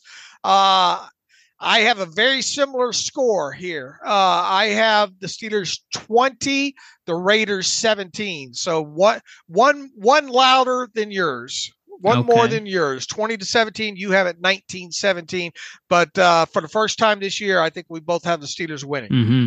Right, we do, and that you may be you might want to take that back, Dave, because I'm kind of the kiss of death over here. Uh, do you have a game-winning field goal, or is it just one of those nail biters? But Pittsburgh gets a fourth down stop, just like last year. Yeah, I, I think it. I think it obviously comes down to the Raiders' final possession, but I, I, think the Steelers find a way to get off the field somehow. Okay, yeah, and I guess that wasn't the fourth down play. I get, but the last drive of the game where Sutton picked off Carr, and then Connor Heyward had the the run to to finish things out. Regardless, both picking Pittsburgh to win and hopefully to go two to uh, two and one on the, on the season. Boy, uh, and uh, e- even if it looks ugly, two and one, two an ugly two and one, better than an ugly one and uh, two. Right. All right. Uh, shall we get to a couple emails here real quick? Yep, let's get to a couple reader emails and close out today's show. And if you like long episodes, this one's for you because I imagine or uh, we've gone pretty long today. All right, Bryce, uh, have no idea what to expect for this game, but here we go. Some thoughts how much of the offensive line struggles can be pinned on Mason Cole. He seems to be having a lot of problems in the early portion of the season. Second, if Minkah can't go, should the Steelers use more of the Pat P at safety package in an effort to get uh, JPJ on the field? Uh, well, uh, Alex already talked that Mason Cole you know not having the best of season with, with with kind of the blocking scheme that that, that they're wanting to do. So yeah, I mean, look, the, the whole offensive line. It, and Alex has a long video up uh, uh, this morning on run game woes, right? I do. There's scheme issues. There's execution issues. There's just minor detail stuff that you just clean up small things, you would have had more success. I don't want to pin it all on Mason Cole or any one player. That would be unfair to do. But I think Cole has not been good as a run blocker and especially poor on zone runs. What about uh, Pat P at safety at uh, if Minkah can't go? Well, I mean, obviously, it seems like Minkah's going to play in this one. I don't know when this email got sent, but even if Minkah doesn't, I mean, you got a couple of safeties in Kazee and Neal. I mean, you know, Peterson will rotate in, in dime packages and, and, you know spin back to play some safety occasionally, but he's not going to be used there as a as a starter, even if Minkah does not play. What do you think about some of those rotations and the timing? Could they tip them off anymore? You know, I really hadn't paid attention, but you're right. They're kind of had. It's been early, hasn't it? Been with some of the spins that Peterson has done. That's yeah. That, that, is it? Do you think that's just early season stuff, or like Peterson never doing this before? I don't kind know, of but he. I mean, it's it's. That's a good point. It he is tipping it off, man. In the few times that he's rotated in that uh there. That's um, a really good point. I had not thought of that. that that's the whole because the whole point is to disguise and you're giving right. the game away pre snap. Yeah. I mean, he's taking off running to the bleachers. You know? True. I, I, I had not thought about it that way. Uh, Michael Hewlett writes in, rather be lucky uh, because that offense ain't good. Pickett is continually missing these guys while they're open. It almost like he needs them to be college open to even hit them. Uh, 30 and 22 need to split touches, he says. Warren is just too electric to keep off the field. What's up with these weird Canada design run plays, especially if it's second and long? Uh, we needed a, we need long we do a damn outside run to lose three more yards. You know, a big thing that we didn't talk about, uh, and I don't want to cut his. E- I don't see it getting much better under Canada. At the helm, he says Pickens looks like a freaking deer when he had the ball in his hands, which is a good thing. Thank you guys. Basically, it's a rant here. We understand, mm. Michael, uh, here. You know, a big thing in this thing that I pulled pulled the stats on. It's not surprising because Mike Tomlin talked about negative plays and all like that. It's like nearly one every four plays has been a negative play for Ugh. this offense. You know, whether it be a sack, whether it be a uh, uh, a negative run, whether it be a pass or or, or the one uh, uh, uh, you know end around jet, you know, for negative mm-hmm. yards and all like that. There, man, if you just cut the negative plays in half, you know, uh, could could could make make things a little bit better for you. But uh, uh, you know, if you count everything up, the neck, you know, and I'm talking negative plays being zero yards or or or or you know uh, less. Uh, and then you throw in, you know, obviously the sacks and and and and the interceptions, which are negative plays and all like that. It's nearly one out of four plays mm. has can can be regarded as negative here. You know, so that's that's going to be one of my keys is uh, uh, why so negative? I try to come up with catchy, so I just gave away one of my keys there for for for people going to read that article there. Why so negative? You know, cut out the damn negative stuff and you know at least try to play it on even even ground here. But uh, thanks for the uh, email, Michael. Uh, Deshaun Campbell writes in, "Sup guys, I come to ask Alex, can you give us?" A video of what Matt Canada offense should look like. I don't care if it's successful plays from other teams or college. Just show us exactly what the hell this is supposed to look like. I love the one you did yesterday about the run game. He says giving the linebackers free access to just tee off is is, is ridiculous. Thank you for that. Appreciate that. The response has been, I think, pretty good. Um, we well, we, I, we also got a lot of pushback. That that Najee on that crunch run, people think he should have run that inside. No, I mean he's going to bounce it outside. I, I, was really surprised that so many people weren't getting kind of the, the, the concept there. Uh, to answer your question, what should this Canada offense look like? Watch the 49ers. That's what it's supposed to be. Obviously, it's not, but that is, in theory, what it's supposed to be. All right, uh, let's see if we can cram in a couple others in this long show today. Uh, David Ricard's about football justice. I have always bought into the idea of the team being a work in progress. Tomlin talks about getting better pretty much weekly. Currently, I'm struggling to understand how this team's offense couldn't carry their momentum from last season into this year, especially because they didn't lose any major personnel. If anything, they've added talent to the group. Do you guys buy into uh, the idea that the team is improving every week? I would think that this year that improvement should be apparent given the youth of Kenny and others. uh, saying all that uh, to say if we don't see improvement this week, my faith in this concept may be shaken. Yeah, I mean, we'll just just have to wait and see. It's a big week, I think. I mean, every week in the NFL is a big week, but you know, again, this is this is a time to show up against a team. You know, I, I not to excuse the offensive issues, but you did face some really good defenses. I think in San Francisco, which was the best defense in football last year, going to be one of the best defenses, if not the best defense this year. And Cleveland, I think, is a really stout team that's better than where they were a season ago, both in coaching and scheme and in personnel. So yeah, I think it's a it's a pretty telling game this Sunday.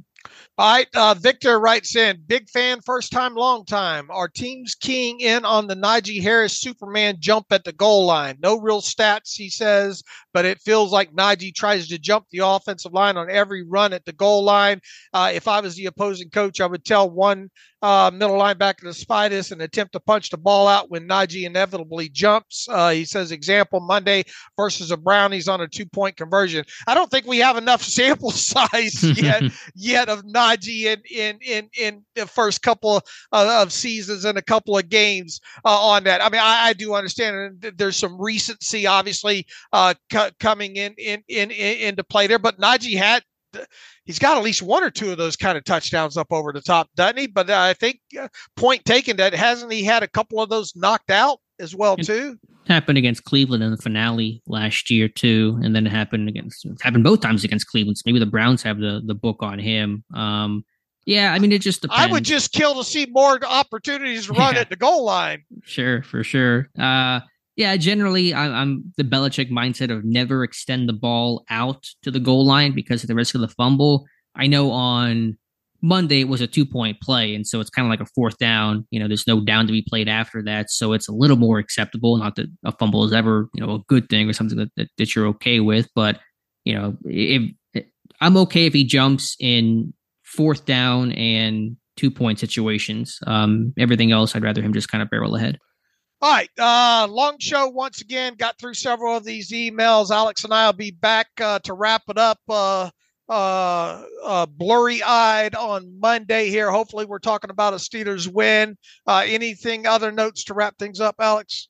Can nope, we will come back. Yeah, and we'll get out of here again. Thanks to Vinny for coming on the show. Appreciate his time, and uh, hopefully, you guys enjoy the game. All right. Follow me on Twitter at Steelers Depot. Follow Alex at Alex underscore Kozora. Follow the show at Terrible Podcast. Email the show, the Terrible Podcast at gmail.com. If you like what we do and want to donate to the cause, SteelersDepot.com. Hit the donate button up right navigational bar. And also, if you like an ad free version of the site, SteelersDepot.com. Hit that ad free button upper right navigational bar and follow the directions that way. Thank you. Thank you. Thank you so much for listening to uh, you know, all of our platforms and, and interacting. And, and more importantly, the site. Once again, a couple of great scouting. Uh, uh, reports on offense and defense here up on the site Friday. So you might have to, as the weekend goes on, uh, dig for those a little deeper in the site, but they should be easy to find. But uh, we'll be back on Monday. As always, thanks for listening to the Terrible Podcast with Dave and Alex.